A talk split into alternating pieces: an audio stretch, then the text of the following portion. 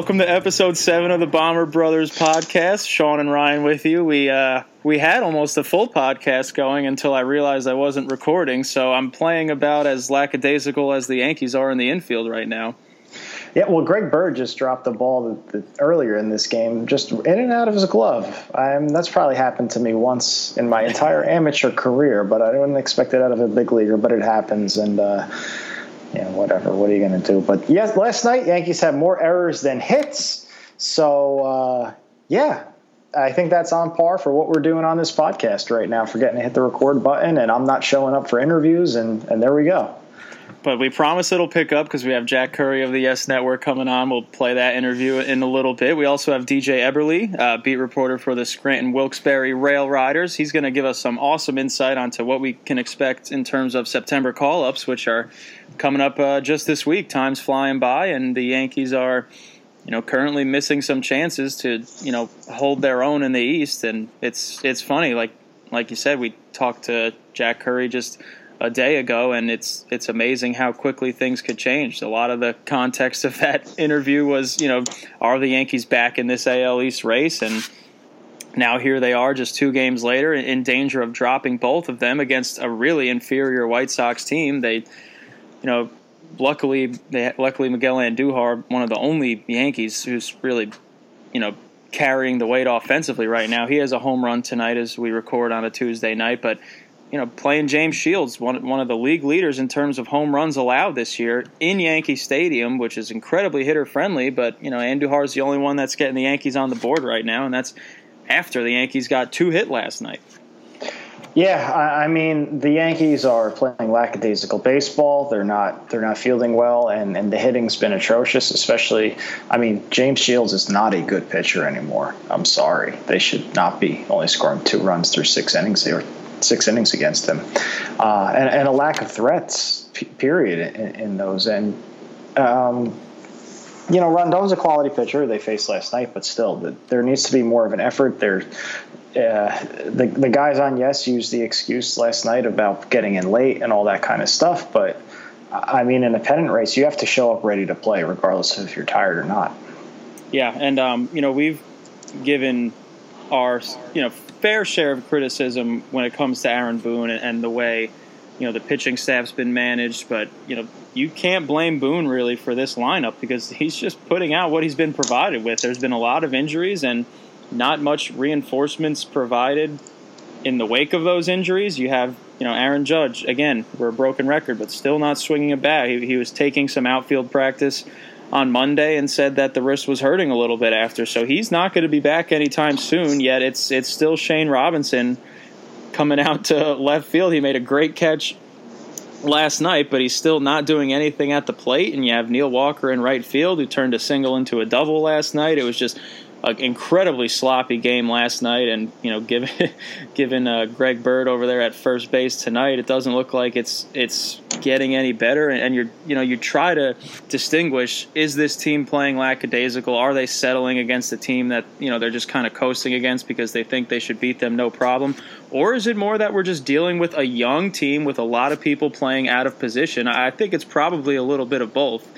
But you know, obviously Andujar has a lot of work to do defensively at shortstop, and I think what's you know what could be easily forgotten is the Yankees just really missed Didi Gregorius at shortstop. You know, with they don't have the best defensive infield as it is, and Gregorius has been that anchor at shortstop, and without him, they they look pretty lost in the infield right now. Yeah, they're not. Uh, their, their infield defense is leaving a lot to, to be desired. And uh, going back to what you first said uh, about Judge, uh, I think he said the pain is down from a five to a four. So if we extrapolate that, um, he won't be back until about February. Uh, so if, if he comes back when it's at zero. So I'm concerned they have two days to add an outfield bat from when we speak today. I hope they do it because time is running out. Yeah, I just if you're Brian Cashman, you know, his track record shows that he knows how to make the right moves and knows what the team needs, but if he's catching some kind of pressure from above from Hal Steinbrenner telling him, you know, don't take on more money, we're already close to the um, to our limit to stay under that luxury tax. You know, he just he needs to go in there and, and just you know assert himself and and basically just show him Shane Robinson's stats over the past month and, and help him realize that, you know, Shane Robinson in the outfield is going to make it tough for the Yankees to even assert their place as the first wild card team. That you look at that lineup tonight and last night, that that seven through nine is that has to be among some of the worst in the league with with uh, Robinson and and either Romine or Higashioka, and you also have Torreyes down there now. These are not guys that are really going to get it done. And again, you can't blame Aaron Boone. He's putting out what he has, and he really doesn't have many other options. But for for a team like the Yankees, with the resources they have and the money they have, for that to be your seven through nine for the last month when you're trying to catch a team in the American League East is just flat out unacceptable. Yeah, they're go- they're going to sacrifice a better chance at a World Series this season because of 197, whatever it is right now. I don't know. I've tried to push it from my mind because it just. I, I remember. I remember in 2012 we started hearing about 189, 189, the March for 189, and and here we are six years later, and it's it's still. I think it's up to 197, but anyway, yeah, uh, um, it's really frustrating. Um, the, the, options just aren't there. And I know we talked to DJ about what's coming, and, and there's not much. No, if you think Tyler Wade could be an upgrade from Shane Robinson, that's I've, I've got a bridge to sell you because Tyler Wade has been almost as bad as Robinson has been in the major leagues in AAA because Tyler Wade's been really struggling down there, and he, he's you know shown flashes of productivity, and he you know can give you speed on the bases, but he needs to reach base first. So you know, right now it, it's you know, looking at the state of the Yankees right now, like you said, two days away from missing out on a Granderson or a McCutchen, you know, in two days you're the door slams shut and you're pretty much stuck with these guys. But to be honest, even though there's still time theoretically, it looks like that the Yankees are committed to sticking with these guys. And you know, I think uh, for as reactionary as Yankees fans are, I think they have a right to be upset about the way that this whole situation has been handled. I I agree. Um, and you know, there's only so much we can do. Like you know, it'd be nice if we could just be talking about how this guy on the bench has looked really good lately, or how you know guys are just performing or or stepping up. Um, but instead, we're talking about what ifs because of a self imposed financial restriction for the team that makes the most money in all baseball. Yeah, one, among the most valuable franchises in sports as a whole. I think they're in the top five. When I think Forbes just released that about a month ago, they were in the top, I don't know, the top six or something like that. But regardless, there there should have been moves made. There should be moves made, but it doesn't look like there there will be any. So I, I really don't know what else to say except that it, it's frustrating to see, and, and and you know the product that they're putting onto the field is pretty much giving you what you would expect at, at least in these last two nights. You know, it, it was nice to get excited over the weekend when the Yankees were winning all those games and, and gaining so much ground, but those you know you also have to pay attention to the teams that they were playing against. Well, as, as Jack said, you can only play who's in, in front of you. And even though I, I definitely Sunday night, I woke up Monday morning in a really good mood after the uh, after the win on Sunday Night Baseball, the Sunday night game that only God knows why it was played on Sunday night. Uh, I mean, obviously, money is the answer, but everyone um, wanted to see Shane Robinson. Well, how could you not? And I mean, Luke Voit. Well, I mean, I kind of do want to go see Luke Voit. uh, you know, he looks like uh, he said Mark McGwire is his idol, and he won't stop lifting weights because he wants to be jacked. Which is, hey, more power to him. But uh, but yeah, I, I, woke up Monday in a good mood, and you're like, you know what? They they didn't really play great because I mean there was a lot of they forced Baltimore into a lot of errors and everything in that Sunday night game. To but you felt like okay, we got a chance. They're sliding. We're coming home. Maybe things are going to start to come together. And then you get a game like you get Monday night, and just the wind's completely taken out of your sails, and you're back to back to this frustrating season where it's it's just a a bunch of what ifs and if only they could get it goings and, and, and that's where we are. I don't know if this news is going to make you, you know, happy or mad just given how the Yankees are playing tonight, but the Marlins just scored five runs in the eighth inning off the Red Sox to take a six-four lead. Good. Actually, you know what? I kind of want Boston to have a historic, historically great season and then lose in the playoffs, just so I could, you know, call them choke artists and all that, and the Yankees be the only team that ever finish off that, be the greatest team ever because they actually won the World Series. But yeah, I mean, it's good to keep pace, um, but the Yankees need to start doing a lot better if that's going to matter. Those Boston losses are going to matter.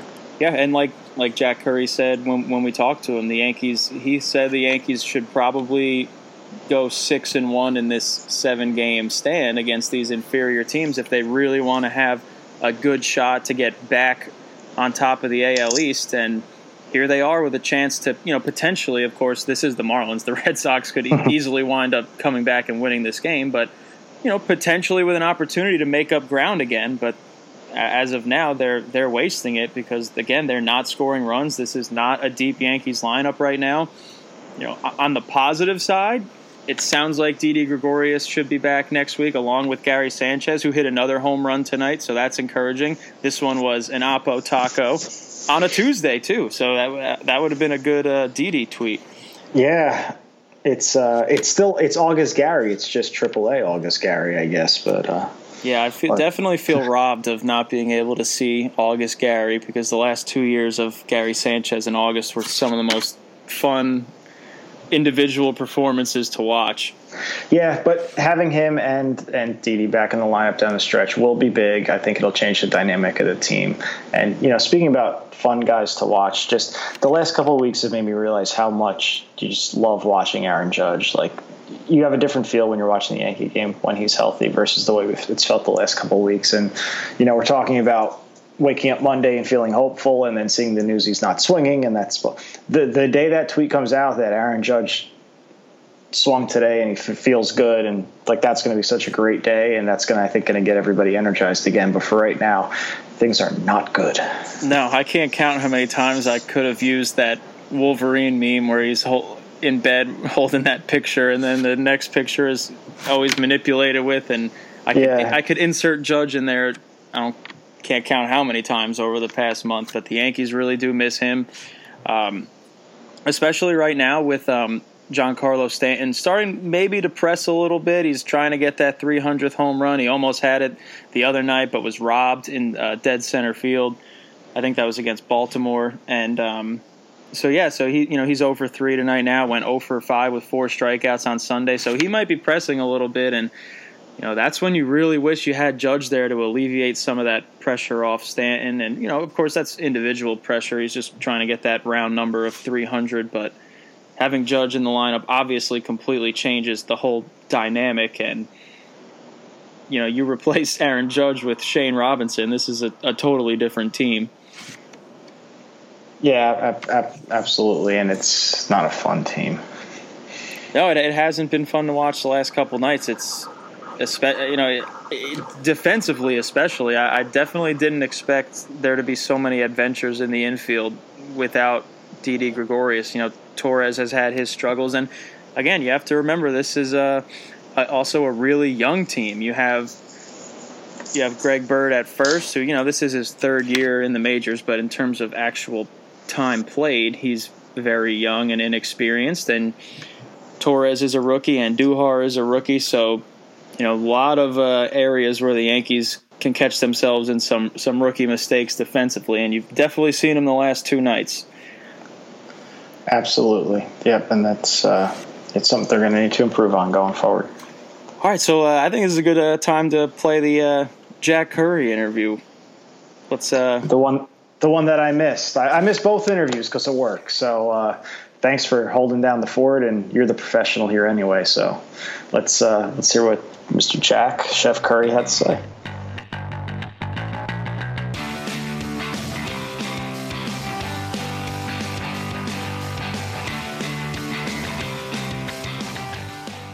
We are joined now by Jack Curry of the YES Network. You can catch all of his analysis on Yankees pre and post game shows, and he's nice enough to join us today. Jack, thanks for coming on.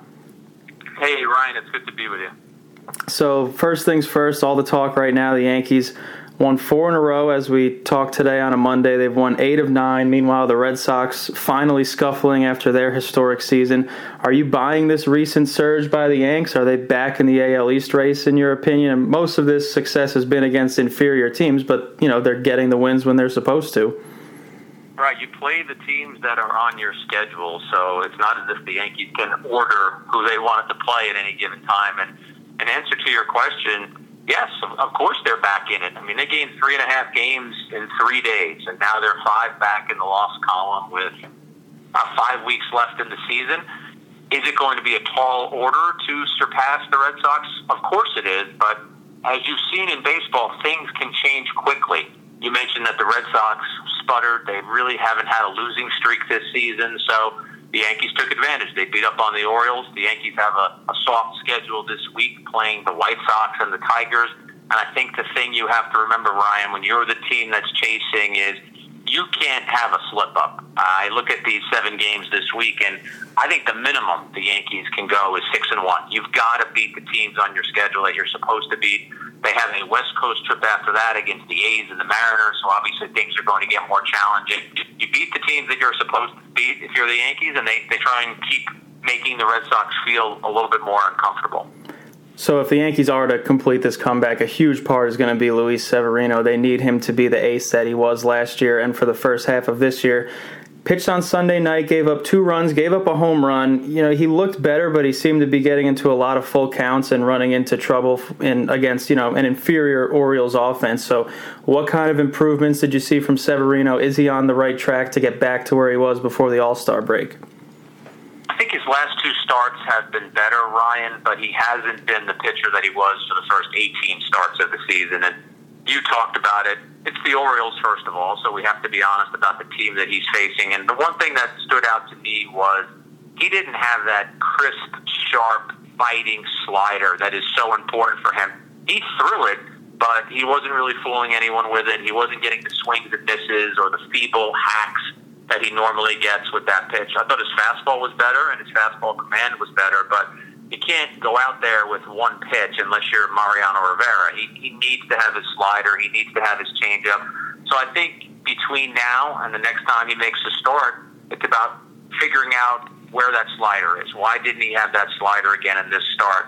I know from working with David Cone, he talks about having an entire season in 2000 where he couldn't find the slider, and it was absolute panic mode for him. Severino isn't there. He he has his slider. He's had it he just hasn't had it recently. I think it's up to the Yankees to figure out why that is. And you're right; they need him to be an ace if they are going to get where they expect to get the rest of the season. So he, he worked out of trouble through his first few innings, and then he gave up both of his runs in the last inning and two thirds. You know, kind of a transition into the manager. How do you how do you see Aaron Boone's job so far in terms of managing the starting pitching? It seems like at times that he's maybe stuck with the starters a little too long, and they've gotten burned through the last you know third, two thirds of an innings of their outings. How do you think Boone has done in terms of managing when it's time to go to the bullpen?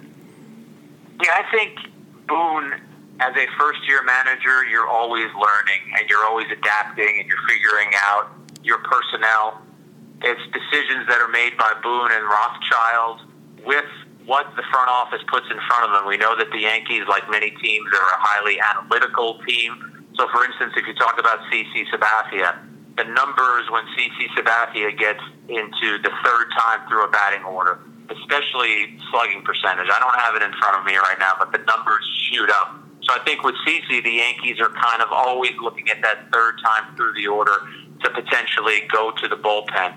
I think each start is an individual start, and you have to see where a pitcher is. I think analytics and, and studying what a pitcher has done in the past are of vital importance. But I also think you have to look at what's going on in that game. And I know from talking to a lot of players, they say you study the swings that, that batters are getting against the pitcher. And if the starter in the past has struggled the third time through the order, but he just went through the past six batters and nobody touched him and his stuff looks crisp. Those are the times where I where I think you have to push that person a little bit and decide this is a game where we can get a little more out of him. I think it's tempting for Aaron Boone when you have the bullpen that he has to go to that bullpen early and to say, wait a second, I, I've got this guy, that. I mean, and when we know who those guys are, I've got Green, I've got Betances, I've got Britton. We know Chapman's on the DL right now, but there is a temptation to go to those guys even earlier. And I think I think Boone has done a good job of not overworking some of his pitchers and trying to make sure that he keeps everybody as fresh as possible. So another big storyline of, of the weekend was uh, Luke Voit and his three home runs. You know, Bird doesn't get the start last night against the righty. You know, obviously, I don't think anyone just expects Voit to continue this pace, but just how cloudy do you think Bird's future is with the Yankees now that Voit is producing at first base, and you also have Neil Walker, a guy who can play first base, who has been hitting the, the ball well over the past month as well.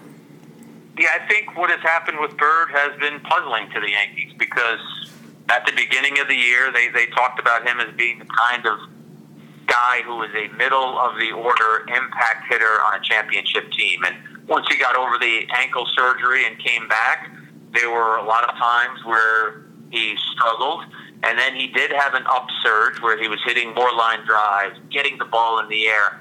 I even go back to a week ago, a week ago when he had that grand slam against the Blue Jays. And if you're the Yankees, you're looking for reasons to believe that Bird is back. Well, right after that grand slam, he has struggled I think it's 0 for 13 with five strikeouts. So there's a reason why Luke Voit is playing right now. Luke Voit got the opportunity because of Bird's struggles more than because of anything he did. I mean, he did go back to AAA, made some adjustments with his front foot, and he used to tap the toe a little bit more. Now he's just kind of getting the foot up and right back down again. But any ascension that Luke Voit has made is because Bird opened the door for him. The Yankees would rather play Greg Bird, but they need Greg Bird to produce, and he's not producing right now. So I think he gets more opportunities. I don't think the Yankees are just going to close the door on playing Bird, but Luke Voit is hot right now. As you said, three homers in his last 12 plate appearances, and if you hit, you're going to play, especially when the guy who was at that position was struggling as much as, as Bird has. Another Yankee who's been hitting better of late, Gleyber Torres, an 880 OPS in his last eight games, also had a home run on Saturday. Are you seeing anything different with Torres, maybe mechanically, or is just the timing is back? Because he did miss some time with the hip injury. Is it maybe just him finally feeling 100% again, or has, has he switched anything at the plate? I, I think it's a little bit of both, Ryan. Uh, going back to Bird for a second, when, when Boone has tried to explain some of Bird's struggles, he has said, sometimes even though a guy has overcome an injury and is ready to play, not everything might be 100%. Not everything might be in sync. I kind of felt that way when Gleyber Torres came back from the DL. That was he ready to play? Could he go out on, on the field and play every day? Yes, he could. But something seemed out of sync for him. And then I think once you start to struggle, then maybe you get into some bad habits. And I thought Torres for the first part of the season was terrific at plate zone discipline and, and, and not going out of the strike zone too much. And I think he started to do that a little more. We've seen recently that he's not doing that, and we've seen those better at bats where he's either extending the at bat or, or he's making sure that he's swinging at strikes. And we, we've seen a, a much better hitter across the last. I'm not exactly sure how many games. I think he's 13 for his last 38. So that's right around there, about a 340, 345 average. So obviously, for that period of time, we've seen the Torres that the Yankees had seen earlier in the year. So now here we stand towards the end of August. It's been almost exactly a month since Aaron Judge went on the DL with that chip fracture in his wrist. You know, we see some video today of him doing some outfield drills, but still not swinging a bat. What's your take on the Aaron Judge situation right now and where he might stand in his recovery? Is it a situation where maybe surgery could have been considered? I think there was a similar situation with Carlos Beltran back in 2014 where he was dealing with something similar. Where do you see Judge in terms of his recovery time right now? Yeah, I spoke to Brian Cashman about Judge last week and, and asked him about Judge and the fact that obviously when the injury first occurred, the Yankees talked about a three week timetable. And Cashman said we had reason to believe in that timetable. We we believed that Judge would recover in time based on what we thought the injury was. We thought three weeks was legitimate. Well, it turns out that three weeks ended up being very optimistic. And when I spoke to Brian last week, he said maybe now we're looking more at a six or seven week injury. So where does that put him? Then we get to the middle of September. But as you said, he's got to start swinging a bat first, and, and until he does that, the, the, the clock just continues to tick, and he's not out there on the field, and you don't know exactly when you are going to get him back. So the Yankees continue to say they believe they will get him back this year, but he can't start swinging a bat until the pain is out of that wrist, and that pain hasn't left yet. We mentioned something on one of our pregame shows last week. Um, now everyone's different. Everybody's wrist is different, and everybody's injury or recovery time is different. But a couple of players in, in recent years have had that injury. Freddie Freeman missed 42 games, and Trea Turner missed 51 games. So I believe Judge is in the 20, the high 20s right now for the number of games that he has missed. So the Yankees would, it's 29 actually, the Yankees would love to get him back, and I think it would be great for them if, if they could get him back at this point by those, by those final two weeks of the season when they have uh, six games of their last 13 are against the Red Sox. So of course you can't replace an Aaron Judge, but you know Giancarlo Stanton has done his best to maybe alleviate the absence of Judge with his incredible production over the past month or so. Now here he sits on 299 home runs. He went 0 for 5 with four strikeouts Sunday night against a pitcher in Dylan Bundy who had given up you know seven earned runs in each of his last three starts. You know, are you seeing any pressing from Stanton? Maybe, maybe he's feeling the heat on getting to that milestone. We, we, know even someone like Derek Jeter talked about the pressure getting to him before number three thousand. Do you see that as a possibility? And he, it seemed like he was taking some pretty healthy cuts last night. Yeah, I'm sure. I'm sure that's more than a possibility. I'm sure it's a probability. He's he's human. He knows that that number is is coming next, and we all fixate on round numbers. So to get 300 home runs is obviously a huge accomplishment. Were it not for Cedric Mullins, the Orioles center fielder over the weekend, he he would have 300 because that kid made a tremendous catch going over the fence and robbing Stanton. So I think only Stanton can answer whether he's focusing on it too much, but this guy is too good a hitter and has hit too many home runs for this drought to last much longer. I don't even know if I should call it a drought. I mean, he's going to hit that home run, and maybe when he hits that home run, he busts through and has some sort of resurgence. But yeah, he didn't. He didn't have a good game last night. I mean, there's no doubt about it. Uh, a rough game Sunday night for Stanton.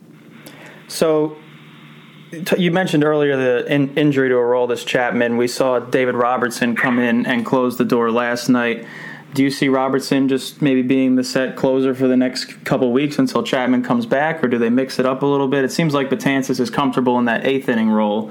So do you see a, a set plan for Boone in the bullpen?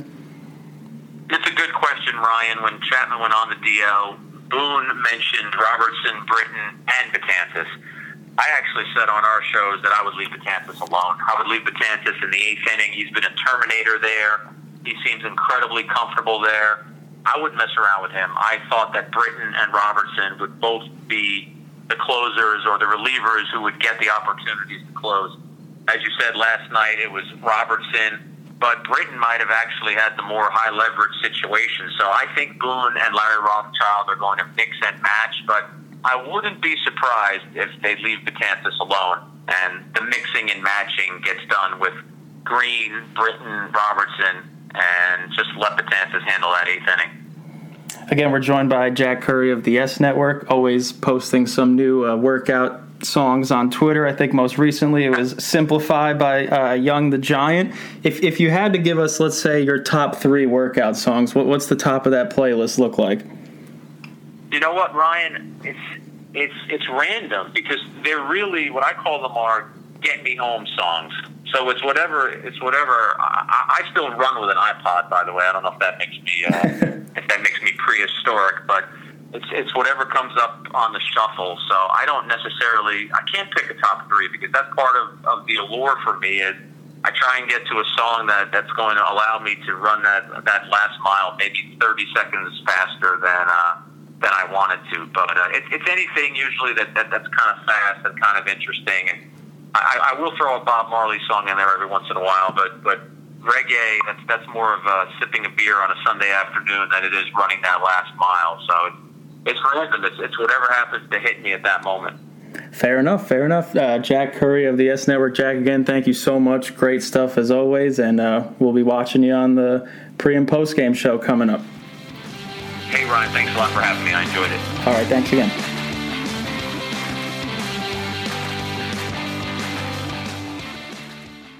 All right, good stuff from Jack Curry, and obviously so grateful to have him on to take the time. And you know, as, as we addressed before, he said the Yankees need to go six and one. They're in danger of starting zero oh and two, so that's obviously a a bad sign. But you know, I, I was also I was also glad with his um, honest appraisal of Severino the other night because you know with, with these with all these injuries, the Yankees obviously have so many holes they need to fill, but they're also looking to get their ace back. You know, he's not hurt; he's still pitching every five days, or he had seven days of rest uh, this week before his next start. But Severino's a guy who's still there, but someone that they really need to get back to form if they're going to have any chance to get back in, in the division. It, you know, with the Yankees, every five days you used to have basically an automatic win, and Severino still leads the league in, with 17 wins. Who cares about wins for pitchers anyway? But like like like Jack said, Severino has looked a little better, but we also have to take into account the offenses he's faced the last two starts and the fact that his slider still hasn't looked like it had the same bite that it did a month ago or two yeah, months that, ago. Yeah, we saw that slider get hit a couple times. Um, fastball command was better, but as Jack said, you can't just pitch up the fastball. So it's encouraging he got one pitch back, the fastball back. Um, but we have to see that slider start start breaking again and, and with that tightness. And I know Arod mentioned the cement mixer and, and, the dime and the quarter and all the things that Arod had to say. But um, if, Severino doesn't get that wipeout slider back, we're, we're in a lot of trouble. And especially he's, you know, he's not going to that changeup uh, very often either. So, what do you think of what he, he said about the bullpen? David Robertson, maybe Zach Britton as the closer, but he was pretty adamant about keeping Betances in the eighth inning role. I, I think right now Betances is your best bullpen arm, but are you one of those who are, you know, pretty set on keeping a pitcher where he seems comfortable at the moment, and maybe you know give the cl- temporary closer role to to a guy like D Rob or, or Britton? Yeah, I, I, think mi- mixing and matching is probably the way to go, um, based off based off based off situation. Um, but we've seen we've seen Betances um, have a little bit of have some issues transitioning between innings and, and, things like that. And I mean, he is a guy who's very his control is an issue. It's something we worry about. If he's comfortable in the eighth inning, leave him in the eighth inning. He's doing an awesome job. Um, you know, obviously so happy for for him, but uh, leave him there and then just play matchups with Britton and and um, and Robertson, and they could fill out the seventh and ninth, just depending on on where you are in the lineup. Just to uh, pause real quick. We were talking earlier about how great it is to see Andujar hitting so well, and he hit that two run home run. Someone we forgot to mention was Aaron Hicks, who has been hitting very well of late, and he also just tied the game with a two run home run in the eighth inning. Let's go. I like this. This is we're like the Mike Francesa app right now, just like giving our commentary of the li- of the live game, and except I don't think people would pay nine bucks for us or for Francesa. Oh my god! Actually, I was listening to the "Oh my god" game uh, to Francesa as it happened, driving to Buffalo Wild Wings during March Madness. but anyway, that's a huge home run by Hicks. Uh, yeah, he has been swinging the bat really well lately. started in that Baltimore series. I know he had hit a couple balls hard, and there was some frustration there. And it's nice to see him uh, come up with a big hit and uh, and tie this game. So hopefully, uh, hopefully, some good things are ahead on this podcast. Some good reactions. Yeah, the the Yankees really need Aaron Hicks right now, especially because Brett Gard. You know, he Gardner hit a home run in the Baltimore series, but he also has been struggling a little bit at the plate. And I think we talked about this last week about how. You know, Boone really not having a choice but to play him more than he would like to because of all these injuries. So he might be wearing down a little bit. But I, I think the um, ascension of Hicks is, is fascinating because they, you know, they, they basically get him from the Twins for, for nothing. Everyone was up in arms about John Ryan Murphy. Look what happened to him, and and then even last year, you know, Hicks showed flashes of, of brilliance, and but the book on him has kind of been he's inconsistent and he gets hurt and he can't stay healthy. Well, now you're getting a consistent, healthy year from Hicks, and, and all of a sudden after being kind of a question mark for his first couple years in New York, you almost are starting to think of Hicks as as a staple for the future. I mean, you, you look at his value in terms of you know, putting the ball in play and getting on base. He work. He, he's among the league leaders in working full counts. He also has a good arm in the outfield. He he gets on base. You know, I think uh, I think it was Katie Sharp who wrote an article on Hicks, and you know, and basically you look at his numbers that demonstrate his offensive value, and and, and those numbers are up there with guys like like Mike Mike Trout. When you look at his uh, on base percentage and and slugging percentage and things like that, so I think your uh, outfield of, of the future could definitely include Hicks now. Yeah, I mean, well, it's the outfield of the present, but yeah, he's uh, he's done a great job, uh, and you're not even talking about his defense, which you know is phenomenal out there and, and his arm and, everything. He, he prevents runs in, in so many different ways and, and he helps create them too. Obviously, he's a pretty streaky hitter, but that's the thing about his OBP rising over the last couple of years is one thing that shouldn't go into a slump is your eyes. Uh, so that's uh, definitely, definitely encouraging. So now we've got uh, another interview coming up with DJ Eberle. It's it's getting to be that time. Rosters expanding to 40, and um, some September call ups coming up we'll uh, ask him about players to look out for. But uh, again, I think um, you know obviously before we play that, and I'm sure fans are aware that not much in terms of immediate reinforcements will be coming from these September call ups. If, if, the Yankees want to make some upgrades, they have to do it in the next couple days and, and, get somebody from the outside in, instead of bringing them up from within because no one down in AAA right now is, is going to be much of an upgrade from your Shane Robinsons and and Austin Romines, except well, Gary Sanchez because he's on a rehab assignment. Right. The Yankees could have used Jose Bautista, who just went to the Phillies from the Mets. They traded with a division rival, so I, I don't understand why the Yankees weren't involved on that. Um, so, yeah. So you want to just play the DJ Eberle interview? This is nice. We have two interviews. We, we, we don't have to talk as much. Yeah, I don't want to talk to you anyway. All right, good. So we're gonna we're gonna well I'm gonna talk to DJ Eberle instead because Sean has other priorities, and um, we're gonna talk to him about some September call ups and what to expect in a week when those rosters expand.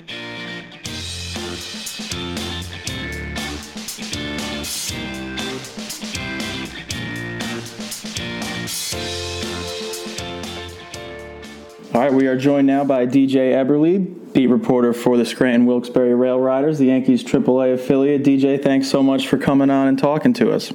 It's my pleasure. It's my pleasure. Anytime.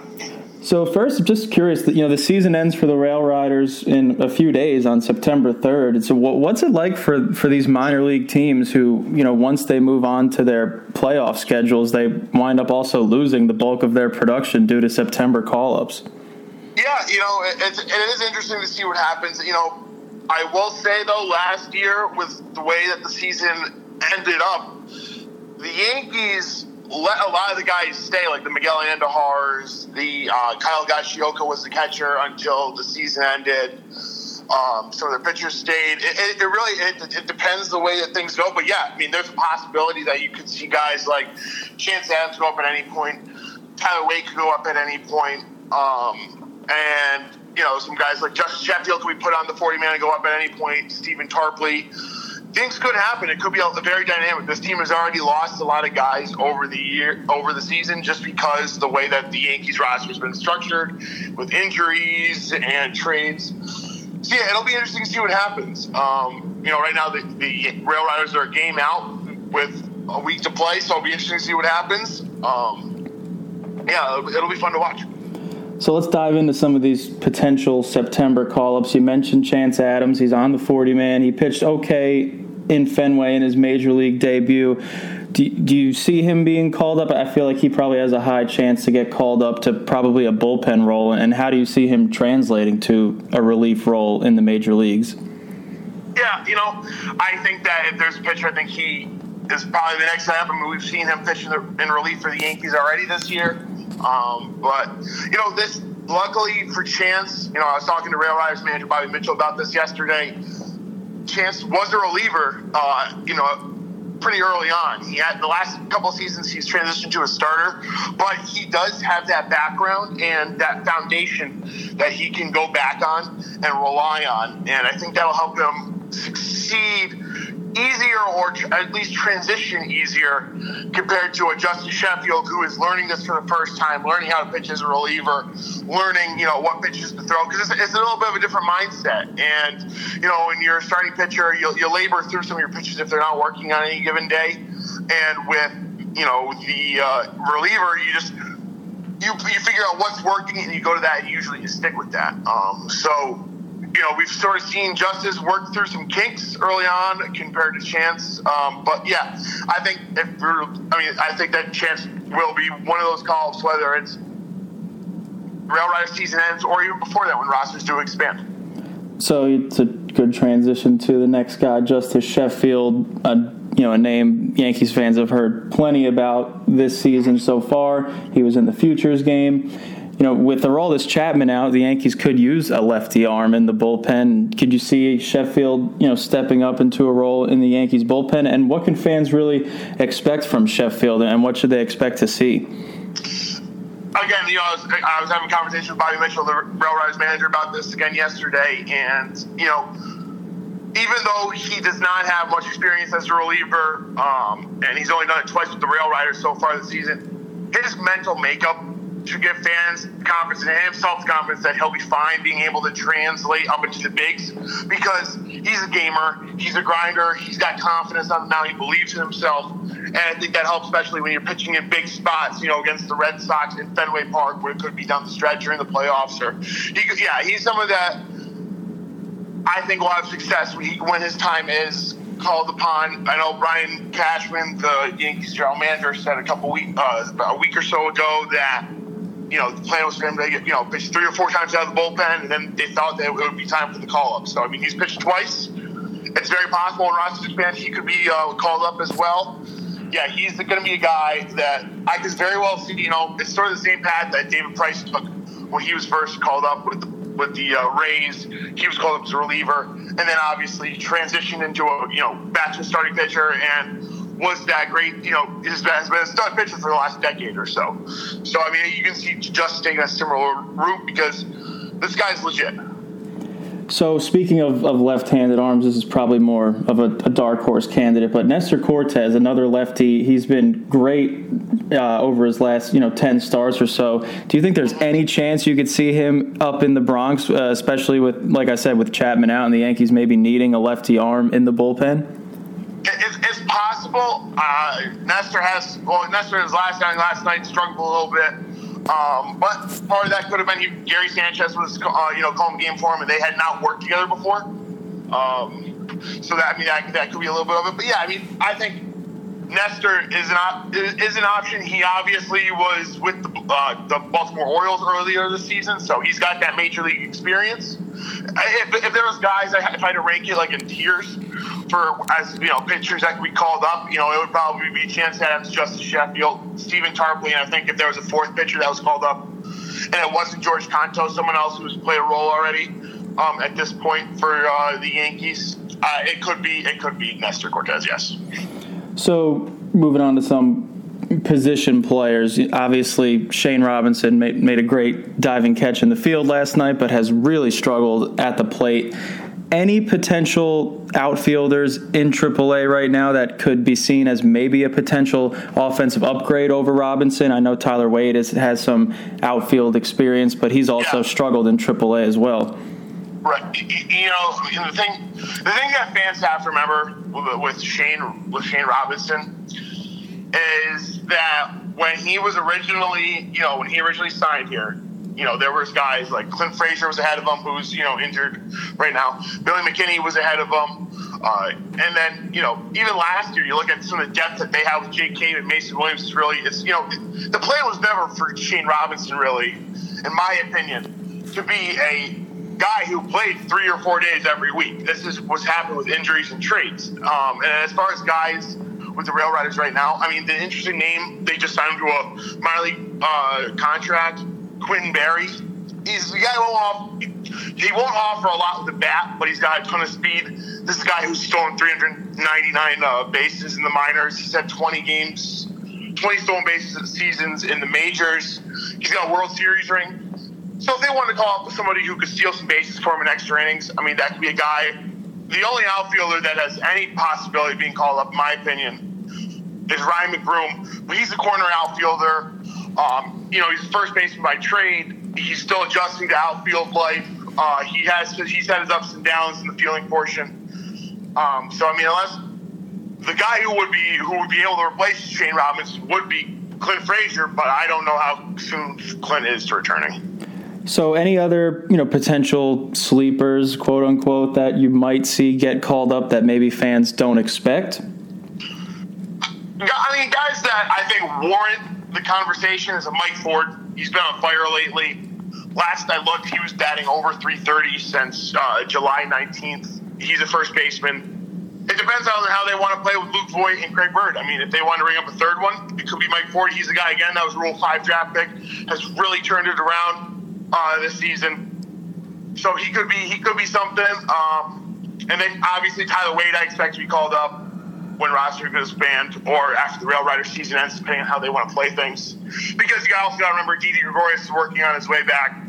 Aaron Judge, you hope, is working his way back. Gary Sanchez obviously is working his way back. So they'll have they're going to get an infusion of bats here when rosters do expand. Whether be guys getting called up for guys being healthy. So you just um, oh sorry, go ahead.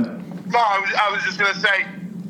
Aside from that, going down the lineup, unless I'm forgetting someone, uh, I mean, this this team has been just the way that the season has gone. I mean, they've lost a lot of their talent at the beginning of the year. So when you look at like prospects and guys like that, it's tough. It's tough to see anybody else possibly getting looked at. I mean, yeah, and it's maybe Gio Urshela is the guy that's got major league experience. He could be someone who can, he gives you flexibility, being able to play shortstop, third base. I think he plays second too. That could be someone who also gets called up uh, at some point. Uh, other than that, it's tough. It's tough to see anybody else really. So you mentioned Gary Sanchez uh, caught last night as we talk here on, on a Tuesday. Um, set to catch nine innings, I think, two more times this week before coming back to New York. At, at, yeah, at the very least, he's looking. Uh, they're gonna. So he's in DH, nine innings tonight. Catch nine innings back to back Wednesday and Thursday. And then on Friday, they're going to reevaluate, and it's to be determined what happens from here. So, so it's very possible he can play through the weekend, and they just wait till that September 1st. I mean, he, he could play one more game with the Rail Riders. They can bring him up on, uh, you know, Saturday when they don't have to worry about it until the postseason. Um, that's an option as well. So, so how did he look to you last night? First impressions, obviously, hit a home run. Um, yeah. How did he look? the plate. Uh, he had his big strikeout late in the game in the seventh with uh, guys in scoring position. But I mean, he also the one thing you know everyone obviously is worried about is how his groin's looking, uh, uh obviously, and how he runs bases. Well, he got caught after he had his fifth inning single. He was at second base. Someone hit a ball, a pretty it was Mike Ford hit a pretty shallow ball into uh, left field, and he sort of got caught in between second and third second guessed himself, shuffled back to second before the ball dropped and went to third. Ended up getting thrown out, but he had an opportunity to test his groin, slide into third base. And all reports are that you know everything. He, he you know, he, entered the game at the bottom of the frame to catch and continued to play. Uh, so we I mean, things look good right now. Uh, he obviously, you know, two for four with the homer and another, you know, a hard hit single is really good to see. Um, you know, he could, this. I, I think Gary Sanchez returning is really going to be the shot in the arm the Yankees need for the rest of the way. Awesome. Talking with uh, DJ Eberle, beat reporter for the Rail Riders, the Yankees AAA affiliate. I saw you tweeted the other day uh, some excitement for the office night coming for uh, in, yeah. in, in, Scranton. So, give me your favorite character and what do you think your favorite episode of The Office is? Oh, you know, I was just I've been watching a lot of The Office lately, and I I was just saying one of my uh, favorite episodes are, and I think it has to be. Uh, I think it was season. Oh, what was it? Well, I know one of. Uh, I think probably the customer survey episode where uh, Dwight and Jim get framed. Um, I want that's one of the early seasons. I want to say like season three or season four trying to look for it. Let's see what uh, what season was that? Maybe it was season. Uh, yeah, season five. Uh, that was a good one. Um, and then he, I love. I've always loved the Jim and Dwight dynamic. Jim's always been my favorite character. I know it's sort of like a very easy answer because he's one of the most popular characters on the show. But I mean, he's he's a classic. Yeah, no, that's a good answer. This customer survey one's a great episode. I, I would probably go with the one uh, where um, Michael and Jan go to Chili's to try to win over the, the client. Uh, Yeah, yep. that's that's a classic. But uh, DJ, thank you so much for uh, for talking with us today, and uh, good stuff. And um, yeah, enjoy the office night when it comes. Thanks, I appreciate it. All right, thank you.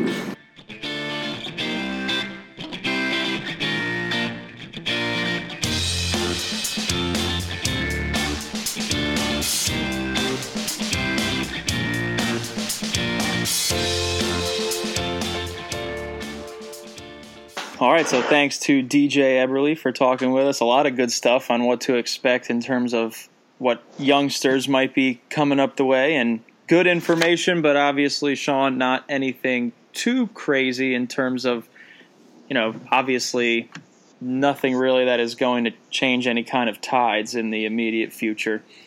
Yeah, I mean, I, th- I think this. You know, Yankee fans are smart. We know what's out there, and we know what's not out there. We know there's there's no top prospects waiting to be called up. Um, you know, like when we spoke spoke to Lou last week, he said that the next wave is really down, down. We kind of have everybody up, except for Sheffield and, and um, you know, Chance Adams. I guess is still a top prospect, and uh, Mike King.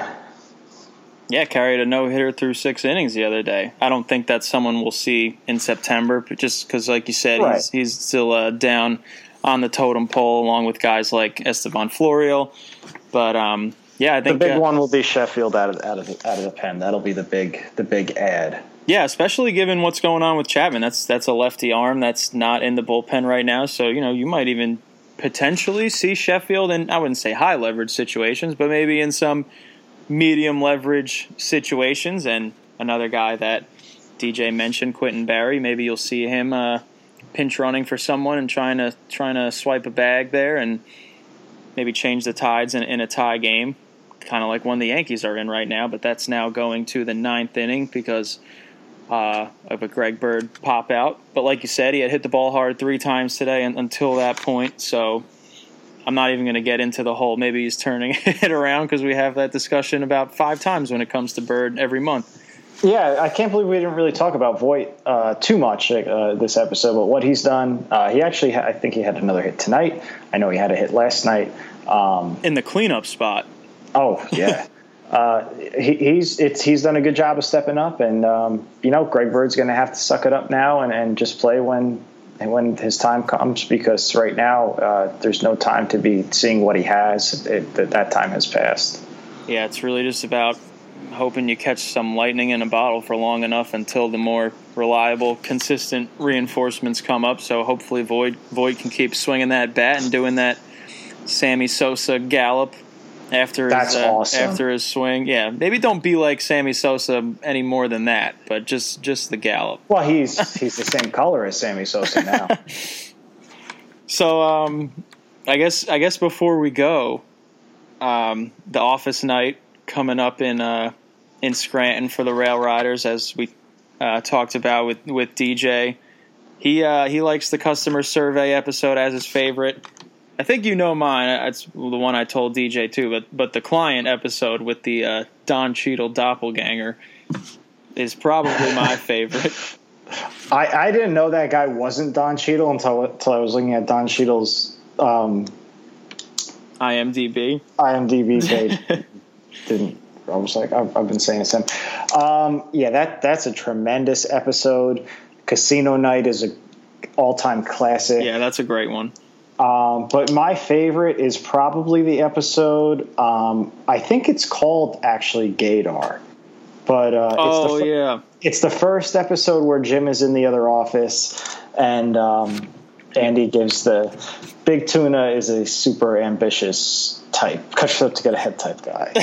I'm not concerned, and uh, and then Jim sends Dwight the Gator. and it goes It off goes when he puts it by his belt. That's yeah, that's that- a good one. He, that's that's that's one of my favorites. DJ DJ gave uh, Jim and Dwight as his favorite characters. I'm sure a lot of people would agree with him, but my, my dark horse is, is Creed. I, lo- I love Creed. Thanks. I never owned a refrigerator before.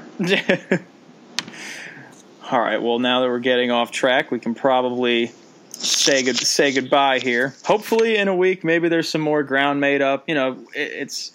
I think the uh, tone of this podcast was a little doom and gloom after you know what had been a couple sloppy performances, but the Yankees have come back. They've tied the game. Hopefully, they can you know close it out. But again, I like I like how we talk about how we're very you know down to earth, analytical, and then like Hicks hit, hits a home run to tie the game, and our voices are up like a whole octave because we're so excited because you, you want to you want to get excited. You, you remember this time last year is, is around when the Yankees were getting ready for that September surge, and then all of a sudden they get into the wild card game and, and they go immediately go down at the snap of your fingers, and then they come back and win that, and it was just uh, that was definitely a fun ride, and I think Yankees fans, us included, are, are craving some of that exhilaration again, and obviously guys like Shane Robinson and Austin Romine aren't providing that right now.